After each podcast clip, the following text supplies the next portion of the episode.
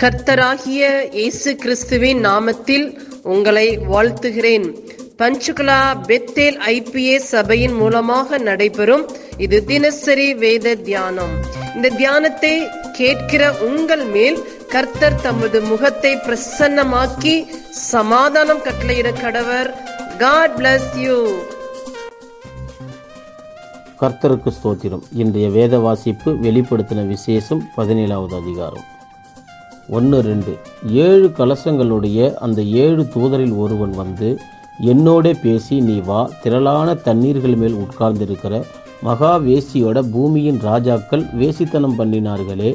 அவளுடைய வேசித்தனமாகிய மதுவால் பூமியின் குடிகளும் வெறி கொண்டிருந்தார்களே அவளுக்கு வருகிற ஆக்கினியை உனக்கு காண்பிப்பேன் என்று சொல்லி. இதில் மகாவேசி என்றால் சபையை குறிக்கிறது. திரளான தண்ணீர்கள் மேல் உட்கார்ந்திருக்கிறது என்றால் மக்களை அதாவது தேசத்தில் உள்ள மக்களை குறிக்கிறது. மகா உபத்திரவ காலத்தில் சபைக்கும் தேசத்திற்கும் இடையில் பரிசுத்தம் இல்லாத உறவை காட்டுகிறது. இதைத்தான் தேவன் சபைன்னு சொல்லாமல் வேசி என்று சொல்கிறார். இது மிகவும் ஆபத்தானது. பொய்யான சபையை ஜனங்களே ஆளும்படி சொல்வார்கள். பொய்யான சபையும் அரசு அந்தஸ்தை நம்பி இந்த ஏற்பாட்டை ஏற்றுக்கொள்ளும். கிறிஸ்துவின் அன்பையும் அவர் இலவசமாக கொடுக்கிற ரட்சிப்பையும் ஏற்றுக்கொள்ளாதவர்கள் இந்த பொய்யை ஏற்றுக்கொள்வார்கள்.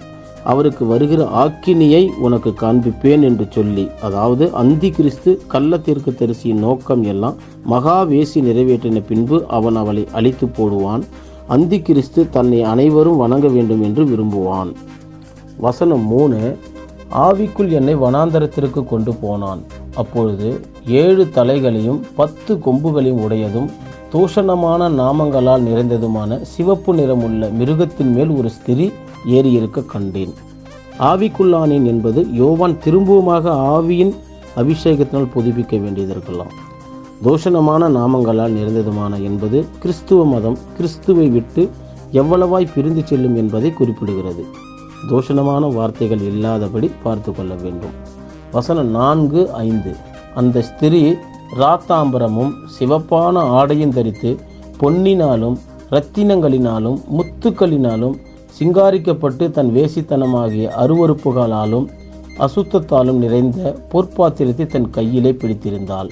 மேலும் ரகசியம் மகா பாபிலோன் வேசிகளுக்கும் பூமியிலுள்ள அருவறுப்புகளுக்கும் தாய் என்னும் நாமம் அவள் நெற்றியில் எழுதியிருந்தது. நம்முடைய ஆடையை குறித்தும் நம்முடைய பொன்னினாலும் நகைகளை குறித்தும் இரத்தினங்களினாலும் முத்துக்களினாலும் சிங்காரிக்கப்பட்டு என்பது உண்மையான மதத்தின் பொய்யான அலங்காரமாக இருக்கிறதாம். அப்போது நாம் கவனமாக இருக்க வேண்டியதாக இருக்கிறது. நாம் போடுற ட்ரெஸ்ஸு போடுற நகை தேவன் விரும்பத்தக்கதாக இருக்க வேண்டும். தேவன் விரும்பாததை செய்ய வேண்டாம். தன் வேசித்தனமாகிய அருவுறுப்புகளாலும் அசுத்தத்தாலும் நிறைந்த பொற்பாத்திரத்தை தன் கையிலே பிடித்திருந்தாள் இது அந்தி கிறிஸ்துவின் காலத்தில் உள்ள சபையின் மத போதையை காட்டுகிறது. பொய்யான பக்தியையும் மாயமான மதமாகவும் தவறான சுவிசேஷத்தை அறிவிப்பது பொய்யான மதமாகவும் காட்டுகிறது. இப்படிப்பட்ட காரியங்களிலிருந்து விலகி இருப்பது நல்லது. ஐந்தாவது வசனத்தில் ரகசியம் மகா பாபிலோன் அப்படின்னா உண்மையான சபை என்று ஒரு ரகசியம்தான். வேசி என்பது அந்தி கிறிஸ்துவின் சபை.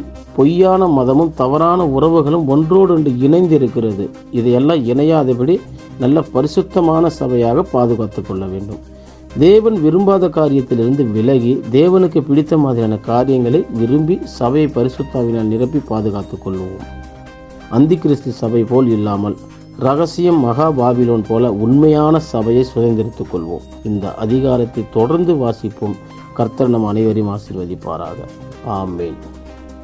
இயேசுவின் நாமத்தினாலே இந்த வசனத்தை கேட்கிற ஒவ்வொருவரையும் நீர் ஆசீர்வதிப்பீராக. உன்னி வேதத்தின் ரகசியங்களை அறிய ஆவிக்குரிய ரகசியங்களை அறிய எங்கள் கண்களை நீ திறந்தருளுவீராக. இயேசுவின் மூலம் ஜெபம் கேளும் நல்ல பிதாவே. ஆமேன்.